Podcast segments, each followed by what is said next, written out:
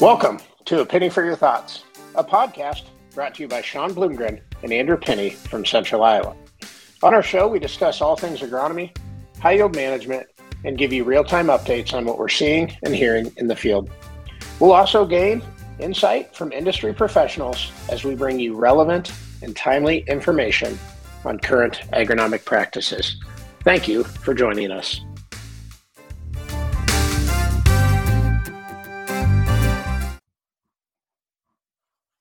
Well, Andrew, welcome back. I'm excited uh, to continue the conversation this week on a topic that's very important as we plan for 2023. Um, Andrew, go ahead and introduce our guest.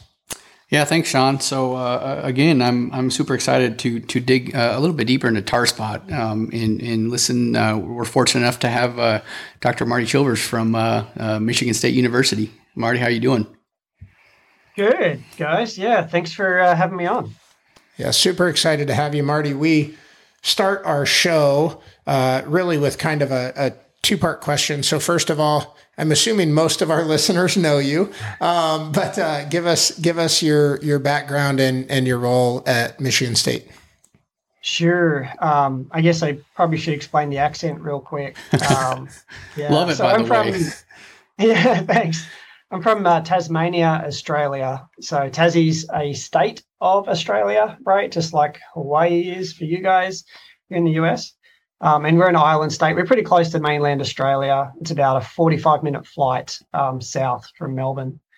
Um, so I did my training down there, uh, like a Bachelor of Ag Science and then a PhD um, down there. And then I came actually to Washington State University. It was the first place I was at in the US. And I was there for about four years, continuing some of the work I did during my PhD on onions as, as a postdoc, um, and then transitioned over to um, uh, chickpeas, garbanzo beans, hmm. um, and worked on disease there, um, ascochyta blight that can be really, really devastating to to the chickpea production um, in the US and, and worldwide. Um, and I worked on other legume systems, and then I came to Michigan State in 2009. So that's that's and yeah, so I'm at Michigan State University. I'm the field crop pathologist here for MSU. We appreciate you taking the time to join us today, and and certainly uh, your reputation and a lot of your work precedes you. So excited to pick your brain. But we start our show with asking all of our guests to tell us in agriculture today what has you the most excited. This is a tricky one. I mean, I guess what what excites me about getting up for work is I, I love the idea of contributing to food security. Like to me, I, I love growing food, and I you know I love being part of the agricultural landscape, if you will. Um, right now, I'm really, I guess, geeked about our research efforts that we've got going on in the lab, um, and I think we'll probably talk about quite a bit of that with some of this tar spot work. Um, but um, yeah, I've got a number of awesome students and postdocs and techs and stuff, and they do some great work. So the opportunity to share with you guys some of that work that pertains to disease management. Great, great. Well, uh, I, I, figure you know we got we got a number of, of different questions and, and maybe topics within your research we'd like to touch on. Uh, but I, but I figure Marty, let's let's maybe uh, talk about some of your current research you're doing. What do you guys you know? We got a few questions. We'll dig into some of your past research and, and even looking at the past research. You know, it's still within the last three to four years, right? Uh, look, mm-hmm. Looking at tar spots. So so what are you guys focusing on right now uh, in your lab? Yeah, so the lab, um, yeah, covers field crops, right? So um, we've got various disease systems in soybean, corn, wheat, dry beans, barley um, that we're looking at. Um, so we've done a lot of work over the years um, on a couple of systems in particular, I guess. So soybean sudden death syndrome is something that I've always had like a graduate student working on in the lab that's been we could do a whole podcast just on that i'm sure. Um, so at the moment what we're working on just real brief is like fungicide sensitivity. So just verifying that the fungicide seed treatments we're using are still effective and has there been any shift in, in that fungicide sensitivity or resistance? Because we did a survey about eight years ago now uh, with carl bradley as well from the university of uh, kentucky now. And the other element is risk prediction so, trying to use a DNA technique to essentially predict how much risk is in a field due to the amount of the SDS pathogen. Um, so that's that's something on the SDS side that, that we're super geeked about. Hmm. Um, I, I, really like that that fungicide or, or, seed treatment research. You know, I, I think for years it, it seems like uh, it's it's mefenoxam and metalaxyl, right? And, and yeah, and and so you would think thinking about resistance and how that builds, and, and especially thinking about all the other resistance issues we've had, you would think that would be more of an issue if it already isn't. And I know there's certain spots where it definitely is. You know, you look at some of the pythium resistance that there is. So yeah. I, I feel like that could that could definitely be an episode we pick your brain on at some point. I was going to say, be careful what you sign up for there. You, we're like three minutes in, and we've already got the next one planned, but that's good. Yeah. Yeah. Um, so I'll try and keep it brief then. So some of the other areas you mentioned Pythium. So we also work on like the oomycetes. So that's, you know, Phytophthora and Pythium species, right? Yep. So we had some um, large sort of collaborative work too with multiple states involved, looking at like what is the actual composition of like the Pythium species and Phytophthora species that are attacking soybean. And then locally we've done stuff on corn and dry bean and we've got some stuff going on with wheat at the moment it actually gets back to a project that Shawn Conley's leading, and there's a lot of connection across the landscape too, I guess, which uh, is something else that's that's very enjoyable. Um, so there are a couple of areas that have continued. We've we've you know done some work on head scab as well, trying to look at again fungicide sensitivity. It's something that is sort of a recurring theme, I guess, um, in the lab that we look at.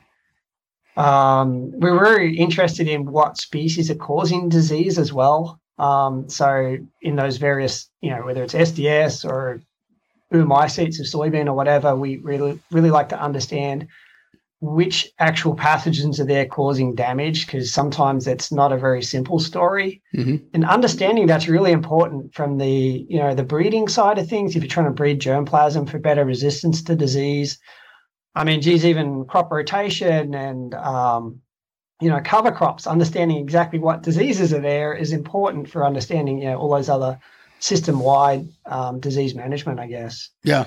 Well, you brought up a really good point, and, and that's kind of why I was super excited to get you on because you know we, we had Alison Robertson on here uh, hmm. a few podcasts ago, and you know looking at some of the work you do, I, I think it's it's uh, you know digging into the molecular and, and genetics of some of these diseases, and and uh, you know, allowing listeners to understand how complicated that is, and we're starting to breed for resistance, or or even in this case, find the, the the, genetic resistance. It's it's very complicated, and so that's that's why I was super excited to pick your brain on some of the research you're you're doing and some of the research you've done on tar spot.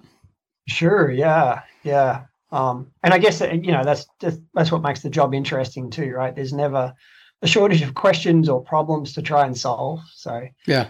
Uh, well, yeah. you, you kind of you kind of almost led into a question that I was maybe saving for a little bit later, but it's probably good timing, and I think it'll kind of lead Sean into some of the questions he had. So, you know, as we're breeding, starting from the beginning, you know, we have this new disease, uh, tar spot. In 2015, we confirmed in Illinois, Indiana.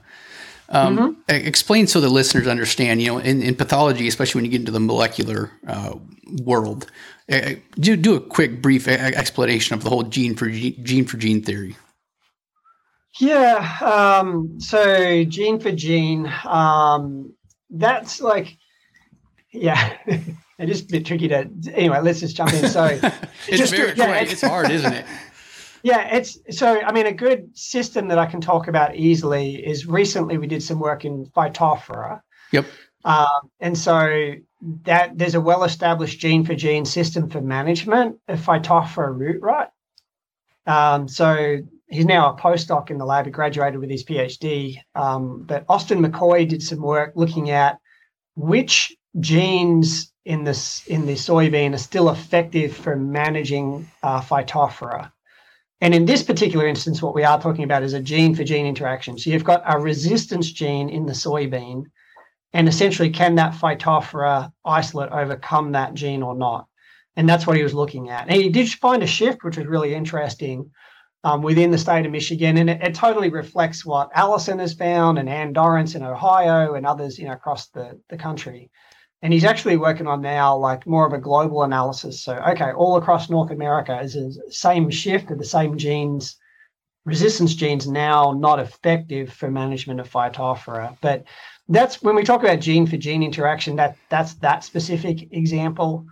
Um, and then there's more complex um, interactions, and that's when it's gene for gene, it's fairly, if, if that's the case, it's fairly easy to breed for. If we find one major yeah. resistance gene to tar spot, we can put a marker on it and then breed that in and then get, you know, and typically when we're talking about gene for gene, it pretty much confers complete resistance. Um, we're not there with tar spot. We're not there with soybean sudden death syndrome. We're not really there with white mold. Um, those other diseases are really relying on a whole bunch of different genes contributing to, in the seed catalogs, what's referred to as tolerance, or, or we mm-hmm. might talk about it as partial resistance. So you have some level of resistance, but it's not complete.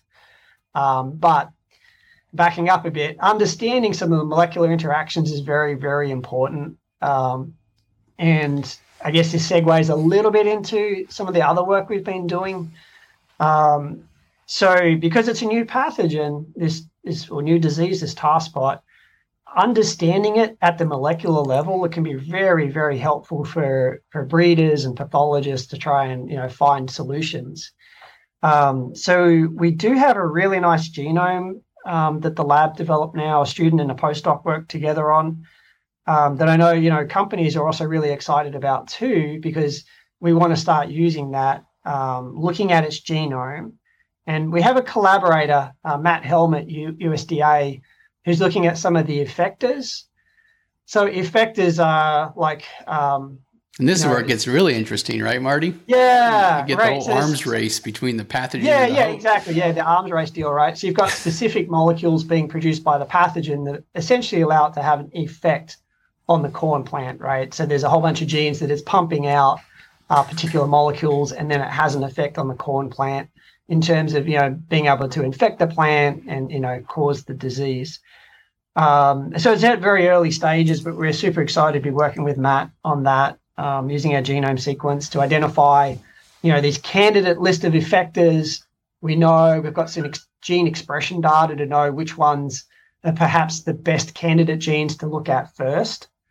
Um, on the pathogen side, you know, like, you know, does this particular effector like really contribute significantly to um, infection and disease? If it does, then can we potentially try and target that um, for management? Um, you know, through breeding for resistance or whatnot. So, yeah, yeah.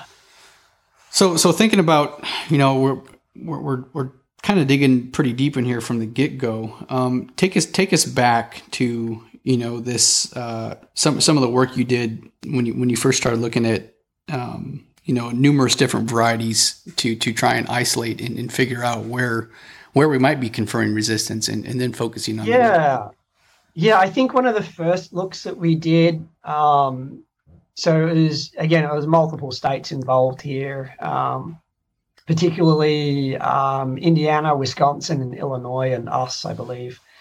Um, at some of the initial looks, anyway, and that's just because you know, that's when disease was blowing up, and we have good collaborator, collaborators. So what we did was use the um, the performance trials that the universities run um, so, you know, the universities run you know soybean and corn performance trials, and so they're they're public trials. So we were able to go into those and then look at the variety um, levels of resistance and then how they yielded. Um, and essentially, what we were trying to do is just get a first look at, like, okay, is there anything that's completely, you know, standing out in terms of resistance or very susceptible? And you know, what does this interaction look like and, and what does that level of disease look like in terms of yield loss? Um, so something's up in the crop protection network around that. I believe we used the 2018 um, epidemic to, to publish on that. Um, and so, I mean, pretty clearly, the more disease you get, the greater the yield loss is. We didn't find any varieties out there that were completely immune to disease. But I think the important thing is that there are definitely differences between um, hybrids, right? Um, so that's that's helpful helpful to know um, that in the exi- so in the existing um, varieties that are out there, there are differences in how susceptible or resistant the material is. And so I think you know really what the companies have been doing the last few years is certainly scrambling to make sure we identify anything that's very susceptible and remove that from the catalog, right? Yep. Um, and, and the last year or two now, we actually have um, tar spot disease ratings um, in a lot of company catalogs. Um, So, I mean, that's that's all really good progress trying to remove some of that that material that's very susceptible to disease, and that's going to continue too. As you know, I think tar spot now. I think there was a report in South Dakota, just in the corner. I know Kansas is lit up, um, Virginia, I think. So it's it, anyway, it's continuing to spread, and so we're going to have to make sure where we have you know corn um, deployed that it's got resistance. You know, it's Yep. It's it's going to be the key to managing this disease, without a doubt. I think uh, so. I have a question about when we talk about the way that it's converging on the the corn belt in the Midwest. So we first saw tar spot in Indiana and Illinois, correct? Yeah. Do we believe it moved from South America or or or through the southern part of the states and we didn't identify it until then, or it was just a gift dropped into those areas? yeah, we we don't know. We I, and we may never really have great evidence to figure out how it got into the US. It was a little odd the way it arrived in northern Indiana, Illinois first. I don't think it moved up from the south. Um, I mean, everything's possible, but I, I just I think we would have seen more of that um, you know, I think that's a that's an awesome question because I was wondering that too. Of all, of all the people I've talked about tar spot with the industry professionals, I've never asked that question. And it just came to me, yeah, thinking, well, when Marty was going to be on here. So I, I mean, you, you, look at some of the um, cover crops. You know, there's there's water hemp and different weed seeds moving around in our cover crops, right? Sure. So yeah. that, that, that you know there is the possibility of some infected material going to Indiana, Illinois but yep. it it also is reasonable to think of, yeah, we didn't know what it was. It was minimal when it was moving up from Texas north. There there's numerous possibilities, but it sounds like we don't really have a good grasp on how we think it got there, huh? No, we, we don't. I mean, I, I think the most likely scenario is somehow it got introduced into those northern parts of the states and, and you know, continue to spread from there. I mean, it's probably surprising that it hasn't, you know, turned up earlier, to be honest you know, because it was described in like 1904. Yeah. In Mexico. Yep. So that's a good we, point. We, With all the know, hurricanes and stuff, you would think we would have saw it. Yeah, hurricanes, and also, um, you know, it's one of the the you know trade around the world is really important to a lot of markets, but it also does certainly result in accidental introductions of pests and diseases, um, without a doubt, and that's that's a very unfortunate element. Um, of, of global trade, I guess, right? Yeah. Um, well, let's talk. Let's talk a little bit about your research um, using uh, remote sensing. What, what's what's your experience uh, in with that? Yeah, I haven't done as much as I'd like. Um, our MSU um, corn geneticist here, Addie Thompson's been doing some work. Um, she's been running um, some pretty fancy, expensive um, sensors, some hyperspec um, instruments across the fields. Um, you know, essentially trying to predict where tar spot is. For me, what I would like to do is there's there's multiple levels to this. Uh, first and foremost, I guess it'd be great to be able to have a better understanding of plant health um, during the season as as we do some of these disease management trials. Um, so yeah, we've been taking imagery on SDS and white mold fields as well. Um, so it's it's our imaging is not as advanced as where I'd like to get it to. I have actually a visiting scholar coming in um, this in 2023, and hopefully we'll work through more of the data sets that we've already collected. Um, but yeah, I would like to be able to use it as a way. The um, the ground truthing for this is very labor intensive and difficult, right? Like what I mean by that is going through and scoring varieties visually. So if there was a way to help supplement that with additional information around plant health or um, you know, maybe even being able to count the number of tar spot stroma from the air, I mean, that would be a wonderful asset to to understanding, you know, the genetics of resistance as well uh, and management implicate, you know, fungicide treatments and whatnot. One of the things that gives me, you know, anxiety from a seed seller perspective and and and a partner to our our customers that are farmers is this idea of having such a small window of time from identifying the disease to currently reacting to it. So in the commercial side of agriculture, there's at least from an ag tech startup, there's companies that are talking about the attempting to try and find the ability to see some sort of a early indication using imagery that that would maybe trigger us before the naked eye could see it. D- do you believe that that there's some of that technology close to deployable? Yeah, so the big challenge, yeah, I've, I've seen some of those things and, um, you know, purchased imagery from like fixed wing aircraft that can get across a lot of acres, right? So different drones are awesome. They get high resolution, but it's not very many acres. So we've, you know, I've used some fixed wing aircraft to just sort of play around with it. I think, I think the big problem is that we can identify areas of stress, but we don't know why that is. Yeah. Right. So, the challenge is to identify certain bandwidths and signals and whatnot that are, you know, corresponding to tar spot and not, you know, rootworm or something like this. And so that's that's part of the challenge. There's been a lot of work done over the years, and, and I do believe that we will get there. But some of these things take time, right? It's not mm-hmm. look at the fingers and, and we know it. Um, again, the drones be valuable because you can get hot, really high resolution, but at high cost. Yes. So it's a great research tool, but it might not be the best scouting tool. Uh, having said that, if I owned a farm and I had three three thousand acres or a thousand acres of corn or whatever, I would still be using a drone to have a look at things from the air, and then or, or fixed wing aircraft service, right? Or, or satellite, right? Satellite imagery is the other really big thing, right? Of course, everyone's got those those different platforms having a look at where the stress areas are in the field, all the wet areas, and then going and physically scouting them in person to see, like, okay, so I know I've got a, a wet area. That's where I expect tar spot to show up first. That's where I'm going to go look. Or if I see an area of stress that I don't expect to be there, like, why is that? I would I would use that to go and, and ground truth it, right? But I, I do believe it will get there. It's just going to take some time and yeah, additional research. So, if you would talk talk a little bit, and feel free to use the Tar Spotter app uh, as as part yeah. of this answer.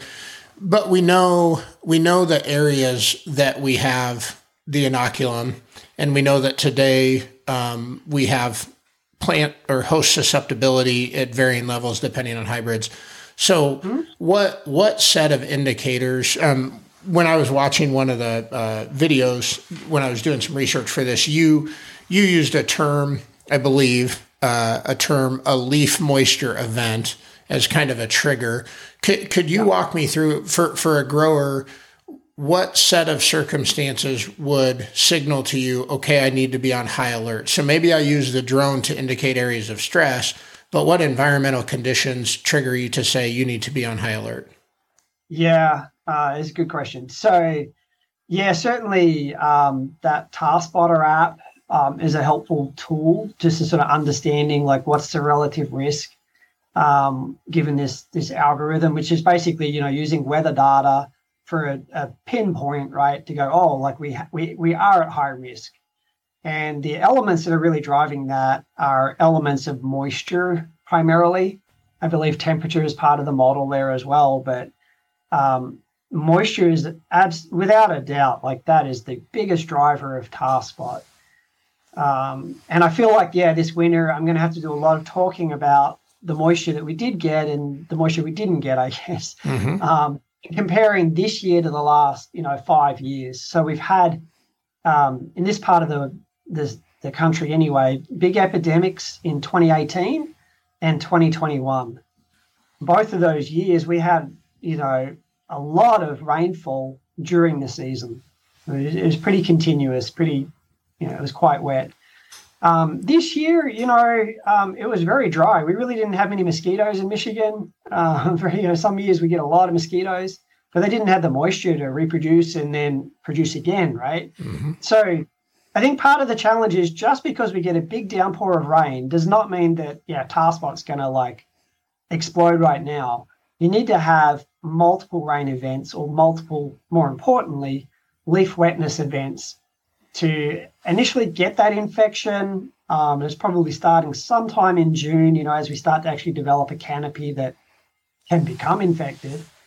And then um, it's, you know, it's going to increase exponentially if conditions are met, right? If, if it meets, you know, those leaf wetness um, requirements. Um, yeah, over time. And, and it takes about two weeks to cycle too. So it takes about two weeks from a spore to land on a plant for it to infect the plant and start producing more spores. Um, so that's what's key to, to the disease cycle and uh, how things can get really bad really quick. You know, if you do have consecutive moisture over weeks. Um, are, so, are you so see- that's what I'm, that's what I look for. Are you seeing much difference? You know, there, there's certain diseases. We look at gray leaf spot, northern corn leaf blight. You have some minor differences in, in rain events versus humidity versus dew. Are, are you seeing any difference with with uh, tar spot in regards to those, or is it just moisture in general? All three of those. That that's a good question. In general, absolutely, it is moisture in general. Uh, but there are going to be differences um, between them, with, without a doubt, um, in terms of how much moisture they need to to initiate infection and, and to get rolling, and also a temperature element.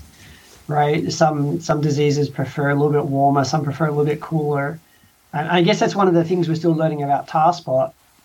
Um, you know, looking at some of the initial sort of data out of Mexico, it looked like maybe it was going to be a north um, issue, not really a southern issue, and I, maybe that's still true for the for the most part. Um, but you know, I was a little bit surprised that it was a problem in Georgia last year, and I called the pathologist down there, and he said, uh, you know, I'm like, what what is going on this year? Like, why why is it bad? I guess, and uh, he said it was unusually cool for Georgia. You know, only getting into the 90s, uh, but it, incredibly wet right? And so, I, again, I think the moisture element was really key there. Um, and some of these parameters go hand in hand too, right? Like if you get high temperatures, then that that may potentially drive off moisture, um, and, and, also can potentially also hold more moisture in the air. So it's it's about temperature cycles as well, and and a dew formation is really important. Um, thinking back to 2021, it was very dry and, and that was a bad tar spot year. It was very, very dry at the very start of the season. Everyone got planted on time. But then in Michigan and, and many other parts, we had like about 10 days of just straight moisture. And we went out, and then sure enough, July 1, after that 10 days of moisture, we were able to find tar spot at pretty, what I would consider pretty high levels, like every second plant with a spot or two. Yep. So it's like, you know, things are going to be bad if moisture continues for the rest of the season. Yeah. Um, and then typically we get into August, we have those leaf moisture events, right? And so if it's already built, it's going to just continue to, to run away. Are, are you seeing much difference in temperature? Because I feel like looking back, you know, you, you think of some of the, the, the last four years, there, there's been some some differences in temperature. We, we know we, we kind of know the consistency of, of, the leaf moisture, right? But I feel like yeah. the, the temperature is a little bit trickier. I feel like from from my experience, tar spot seems less particular with temperature than some of our other pathogens.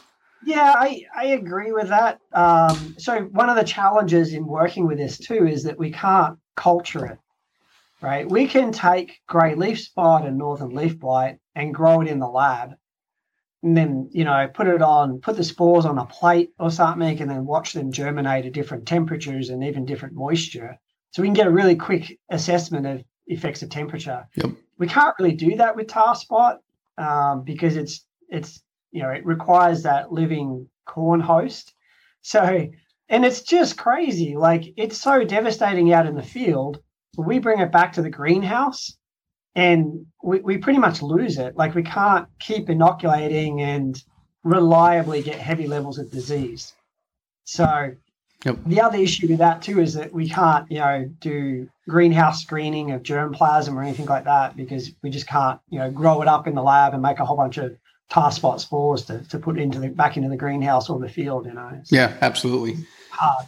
Yeah. So, so Marty, I, another thing I really wanted to pick your brain on. I, I remember back in 2018 when I was at Iowa State. Still, we were first identifying tar spot. I remember I was part of the group that was going across the western part of Iowa to track that oh, through, yeah. through counties. And yeah, I, I also you lit, you lit the state up then, right? Yeah, well, we we slowly we slowly did. I remember meeting up with Tamra too, and I gosh, I can't remember if that was 2019. Anyways, w- one of the things I remember is we were our, our lab we were uh, pulling samples anytime we would find what looks like those fisheye lesions. And so you know we have uh, and we have Monographella right? And so you look at the tar spot complex that they're dealing with down in South America they've identified those two pathogens. But but from my understanding, we have yet to identify monographella here in the United States. And I remember we were sending those samples in whenever we would find that that fisheye lesion to your lab because you were doing some of that molecular work. So I'm curious where you guys are sitting on on that right now.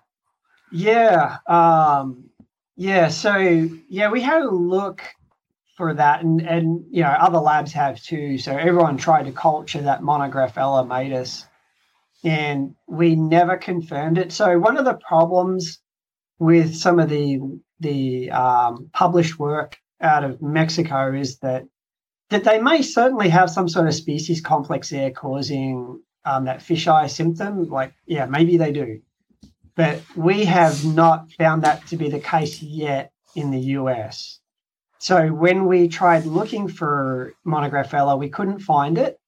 And the problem with the report is that there's no um, type specimen.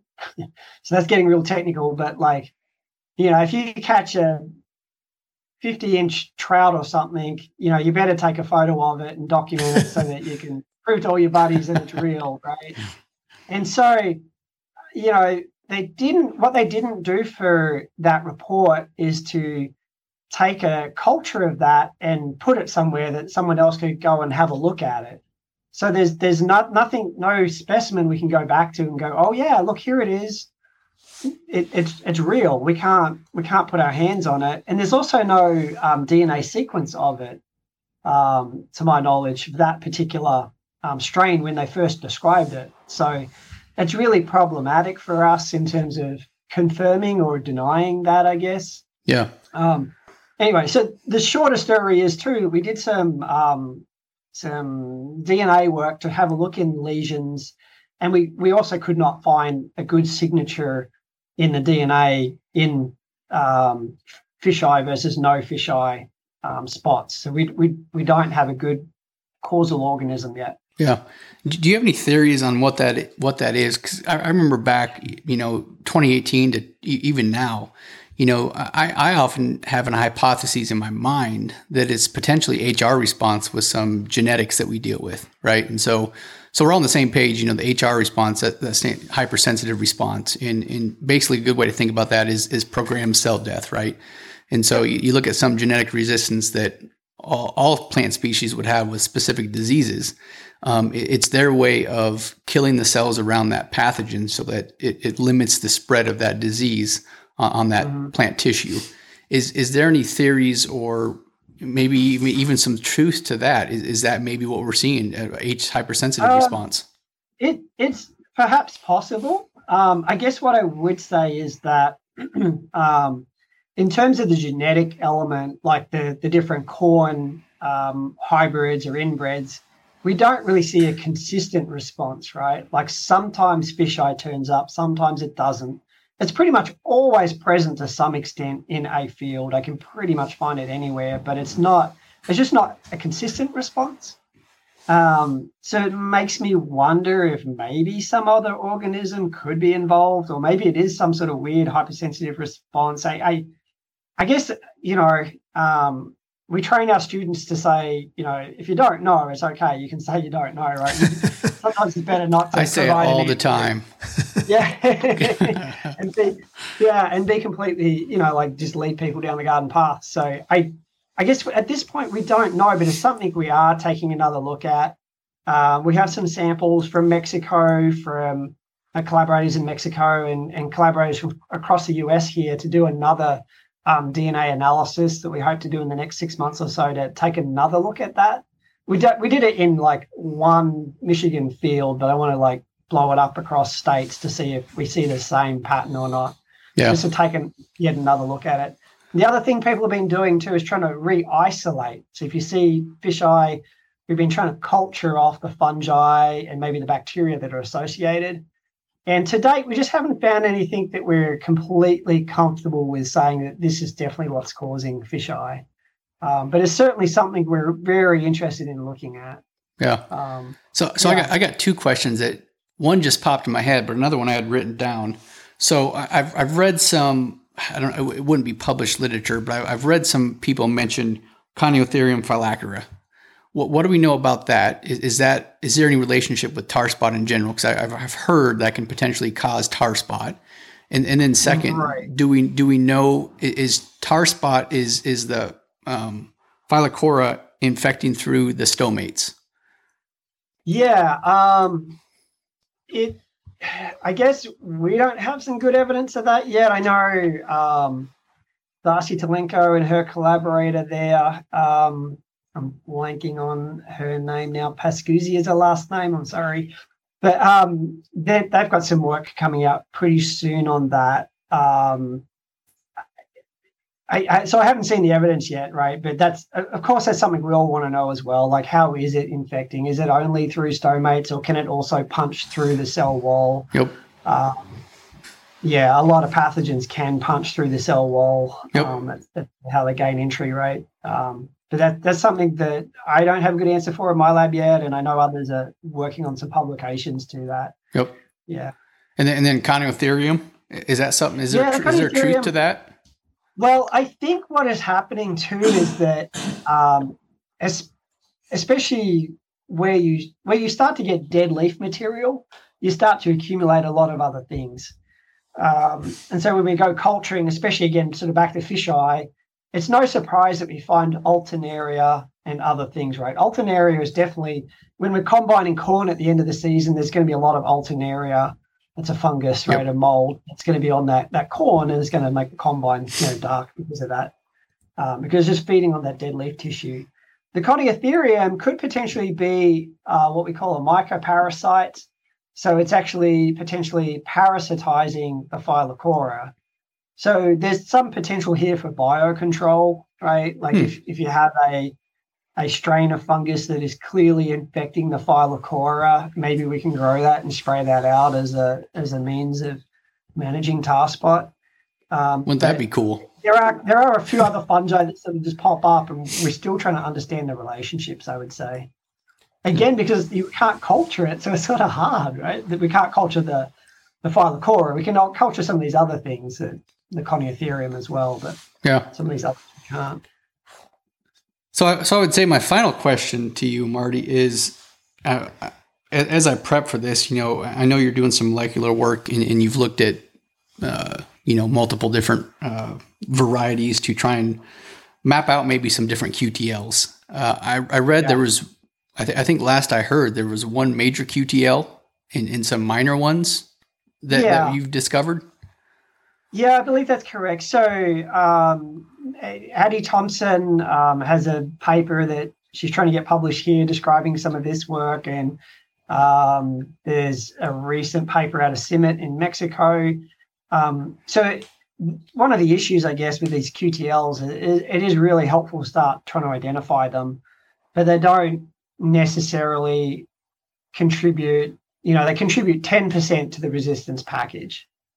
So it's a it's a contribution, yes, but it's not like you put that in and you're done, and that's all we need to do, and we can get on with our lives. It's not not that simple, right? So there's definitely continued work here um, to look for additional resistance genes and understanding the uh, also understanding the infection process, right? And and and yeah, that whole host pathogen interaction. Yeah. Yeah. And and I, I guess maybe I, I, said one final question, but I have, no, I have another one just right. because I, I, know you're doing some research on it. You know, you, you think about uh, gray leaf spot, for example, northern corn leaf blight. We, we, know there's instances. Gray leaf spot would be a prime example of higher infection rates with higher nitro, leaf nitrogen content, or, or just higher access to nitrogen for the plant. Do we do we know? Have you seen anything where you you maybe maybe not published yet, but you're starting to see trends, whether it's higher populations, higher mm. nitrogen rates, leaf age, yeah. that, that you're seeing tar spot favor, planting dates.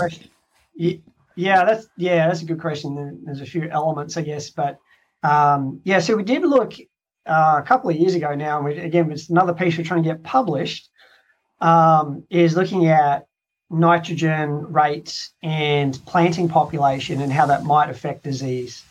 So what we did is took a couple of different hybrids and essentially applied different rates of um, urea to them to you know just establish different fertility or nitrogen rates. Um, and essentially, we couldn't find any response to that. However, I would certainly say that yeah, I agree. Like we have seen in you know in other diseases or cropping systems, you really push nitrogen or something, then you may potentially push disease. It, it you know it could happen.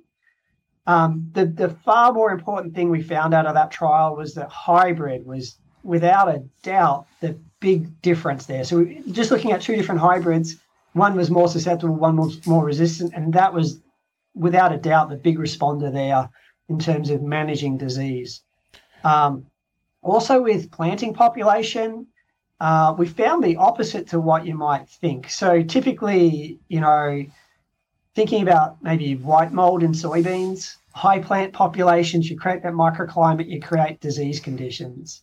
We found the opposite with tar spot. So at lower plant populations, we actually found more disease developing on the leaves. Hmm. Hmm. We don't understand that completely yet, and we're trying to like do some additional work to follow up. Um, our meteorologist I was chatting with him about it, and he's like, "Well, you know, if you have uh, a less dense canopy, you have greater potential for radiative heat loss at night. And because you're losing heat quicker, you could potentially form dew on those lower Oh. plant population, right? Yeah, that makes sense. that actually is. That's interesting. Yeah. It's pretty cool, right? So we, we have sensors out there. We're working with this guy, Younsuk Dong. He's an engineer here, irrigation expert. And so we're trying to like, you know, see if that might be the reason why. There could be other just um, aerodynamics, you know, rain splash dynamics. You know, maybe we just got more air circulating, so you've got more splash and more dispersal of the pathogen too. Yeah. We don't know yet, but that's something we're we're looking at. Um, you also, yeah, you also asked about planting population, uh, planting date rather, right? Um, and I, I should finish that message, I guess. So, you know, this is a great, potentially a great news story for seed salespeople, right? Sell you more seed because, yeah, no, that, that's You want to prevent case. tar spot plant higher Yeah, population. Yeah, let, let exactly, me yeah. clarify. So You're the don't first. cut- You're the first guest we've ever had bit that's encouraged a higher population. So finally, we found one guy. Yeah. right, right. So yeah, so don't cut this bit out. But what we what again what the message would be is that the variety made the bigger difference. Yes, you know, lower plant population, we did see more disease. Um, and we need to look at that more in terms of, you know, how does that affect yield and whatnot. But essentially what our recommendation would be is is do what is agronomically recommended for best corn production. Continue doing that. Don't don't change fertility practices. Don't change population yet. We don't have good evidence. But again, the important thing is that variety selection. Make sure you talk to your seed dealer about finding a variety that's going to have good good resistance package. for you. Well, and I th- I think that's that's kind of maybe where I'd where I'd like to kind of take the end of our show here is so we've certainly talked about the depth of research, the complexity of the disease, the things we know and the things we're trying to learn. But if if you were to sit with a, a corn grower in the Midwest, I guess maybe maybe talk through. Um, you've you've hit on hybrid selection and the importance that that to date that's that's one of our best tools. Um, talk maybe a little bit about the research you've done around efficacy of fungicide, where um, where our listeners could find some of that data, and then maybe any other best practices or just thoughts about the application of information for 2023. Yeah. Um, so yeah, so we've talked a lot about the importance. So whenever I'm talking about any disease management, honestly, it's always about thinking about you know variety resistance is number one. Like if you've got a disease problem, that's where you should really start with whatever the disease is. Um, you know, ter- thinking about tar spot risk management, you know, the weather is going to be an absolute driver there. Right. The 20 you tell me exactly what the 2023 weather season is going to do and I can probably give you a pretty good estimate of what tar spot will do, right? So that that's the challenge. Then Marty retires. Yeah, that's right. so we, we have a few irrigators here in Michigan and, and northern Indiana. Um, and certainly it'll be interesting to see what happens in Nebraska and Kansas as tar spot moves into those those heavily irrigated states. Definitely, you know, irrigation again, that leaf moisture can drive disease. We've got these phenomenal photos just showing night and day where you know you have heavy irrigation and and disease is just blowing up. I saw, I saw one of those photos you're, you're, referencing, and I was amazed because tar spot yeah. was much worse. Incidence and severity was much worse where it was irrigated, but yield was also much higher. Right. So I have the counter to that, right? So in 2018, I have basically the same imagery, and it shows you in 2018 because it was such a bad tar spot epidemic, a little bit additional irrigation drove the yields 50 bushels lower under irrigation versus the dry corners we almost didn't need to irrigate that year because we had so much rainfall, mm-hmm. right? Wow. 2019, like you just said, was the opposite. You could see that disease was really heavy under irrigation yet again, but it was a sandy location. So if you don't irrigate, you're not going to produce corn, right? So it's so don't give up on irrigation, but be very mindful of that and try and minimize leaf wetness. I paused the video when we were when um, Andrew sent me a link to that that uh, I think it was Michigan State breakfast or something that that you had done. And I paused the video because I was so excited when I saw the irrigation line and how much the moisture had contributed to the disease. I didn't get to the part of the slide where you were talking about the yield difference. I was like, you guys, you got to come look at this. And then kind of had to eat my words that it was actually better. But I do think it's interesting to see just how sharp of a line that was and how how big of a contribution the leaf wetness factor was. Um, yeah. So hybrid selection. Sorry, we kind of we kind of it's all right. Derailed you there, but so hybrid selection, and then what other what other considerations? Obviously, weather um, weather, weather, patterns are going to play a huge factor. Yeah, I mean, I think on the planting date element, I would just plant for optimal, um, you know, production of corn. I, I, wouldn't give up on you know bushels, uh, but then certainly scout for um, tar spot um, be aware of what's happening in counties near you. Um, we've we've been mapping tar spot when we find it, we've been mapping it just to sort of keep tabs on it. Doesn't mean you should spray just because we turn a county yellow, but just that, hey, we've found it. Um, and then that Tar Spotter app um, that Damon's been working on, you know, is a really good tool just to sort of assess the risk. Given the last couple of weeks of weather, where are we at in terms of risk? And how do we fit in terms of growth stage too? Typically, I think, you know, if we are going to make a fungicide application, at minimum, we're going to wait until late vegetative stages, or at you know, we're not going to go earlier than that. I think what we've demonstrated is like a you know a V8 fungicide application does really nothing for tar spot. It's really just too early, right? We just don't typically have enough disease there to manage. Yeah. Um, most of the time, that VT through to R3 perhaps timing is seems to be optimal. Um, we did have a situation a few years ago in 2019 where the whole field, and this is from a um, uh, an industry um, collaborator, and, and I, yeah, he's really good to, to, chat with. Anyway, the whole field was sprayed at R1, but there was no tar spot at that point in time, you know, mid July. They came back mid August and they found tar spot was really sort of popping up in the field. And so they put an application out um, about August 20th or 18th, something like that. It's pretty, you know, mid to late August. And he actually saw a 20 bushel benefit from that second application compared to a single application. I think this is a bit of a rare instance, right? And it's and I think what happened there is that tar spot was late to develop. It did develop, and then that's the following, you know, the September that came after that application was very wet, and so disease continued and it built and built and built. So again, part of the challenge with trying to figure out if we're going to get a fungicide response is, are we going to see disease or not? And that's all dependent on the weather that's coming, right? It's dependent on what's here now, absolutely, and that's why you should scout and be aware of how much pressure do we are we seeing in the area? Do I have it in my fields? But then that return on investment, yeah, is, is certainly going to be greatly affected by the disease development through the end of the season. Yeah. So we we have a lot of listeners that are kind of preloaded with the expectation of a VT application of fungicide um, as a as a crop you know as a crop production tool. Yeah. So so that so that certainly exists. How how close are we, if close at all, to a to a chart that would give us you know maybe level of contamination or, or level of disease infection at vegetative or R stage and yeah. and a, a, recommendation to spray. Is that does that exist, or are we a ways it's, off of that? It's it's not. We don't have it developed yet, but that's certainly something we're really interested in trying to develop. Um, again, there's there's always variables, right? So what's the hybrid you have? You're always going to see a different response by how protective or susceptible that that hybrid is. And again, the you know the yeah the amount of tar spot, and then what happens with the weather? Is it is it going to drive or not? But that's certainly where we want to get to for you know making the best prediction so that we're right most of the time in terms of those fungicide applications um, and, try, and trying to optimize them as best as possible.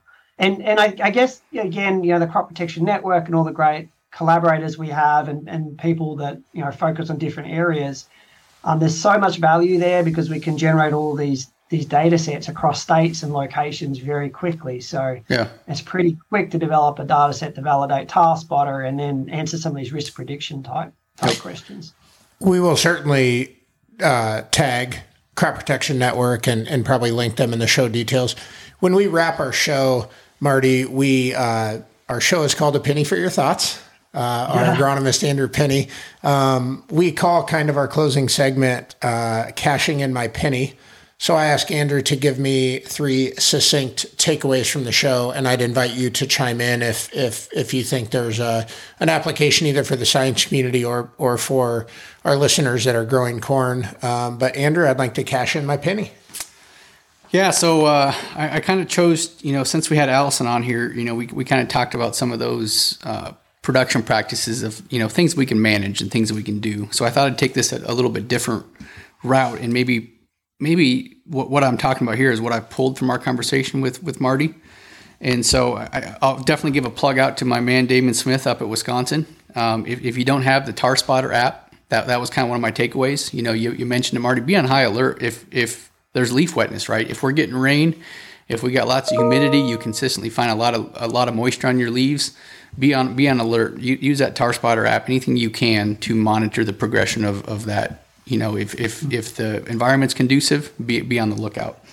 Um, my, my second takeaway that I, I kind of wrote down here just listening to you, it sounds like, yeah, with, with, the, with the work you've done, you've, you've definitely identified some QTLs, may, maybe a, a major one and some minor ones, but that's still only contributing a small percentage to what we're seeing with resistance. So I think there's still a lot of work, and, and I'd love to keep in touch with you, Marty, on that to, to see what you guys, as you continue your research and looking at some of the molecular uh, work that you're doing and, and, and, looking at tar spot. I'd love to keep in touch with you on that. And then, and then the third one, kind of my takeaway. You know, you've kind of been uh, one of the forefront and, and, leaders looking at the the tar spot complex, and and I, I, think we get a lot of questions about that. You know, when when people see those fisheye lesions, and it sounds like we have yet to confirm um, monographella. It, it, looks like it's Phyllachora uh, is what we're dealing with. And so I think as we continue, um, it, it, sounds like you're going to continue to work to, to, try and figure out what that is, what that relationship is. Is is there another pathogen potentially? And so I think that's something that, that I took away from this and, and something that I'd like to keep in touch with you about so that we can learn together. Yeah. No, I, I think that's really good. Yeah. Excellent. Well, Marty, anything else uh, that you would like to add for our listeners? No, um, just uh, thanks also to Darcy Telenko for helping to organise some of these. We all participate in different levels. I just don't think I mentioned her name. We mentioned Damon as well, but um, Darcy's been very helpful in, in managing and getting some of those um, things published on the fungicide efficacy. Yeah. The multi-state pieces of work. So definitely, and, and we'll definitely link your video, your breakfast video on TarSpot for, for listeners, and then we'll also link the Crop Protection Network fungicide efficacy chart. I think that'll be beneficial for people to look at. So, yeah, absolutely. Um, Marty, thank you so much for your time today. Andrew, in uh, following with our show's normal theme, give us a little bit of a teaser about next week. Yeah, so we're, we're going to build on the grower edition of A Penney for Your Thoughts, and we're going to have the agronomist edition. So, so I think uh, I, I, think we, you know, talking with you, Sean, we wanted to do this because I think, you know, being uh, growers, uh, agronomists, we only get 30 to 40 chances to get this right, correct? So, you know, I think the more we learn from every year, the, the, the more we learn from that current year and implement into the following year, the better off we'll be. So I, I, I think we, you know, we talked about having agronomists on here to kind of summarize 2022 and what we've learned. so I look excited. You know, I'm excited to pick uh, pick their brains across the Corn Belt and see what they've learned uh, from the, the, the challenging year of 2022. I'm really excited. Andrew, thank you. Marty, thank you. Uh, look forward to it, and we'll see you guys next week. Thank you, Marty. Thanks, guys. Thank you for joining us for another episode of A Penny for Your Thoughts. As always, we love feedback from our listeners. Please email us at a penny for your thoughts at gmail.com or reach out to Andrew and I on our social media. We'll chat at you next week.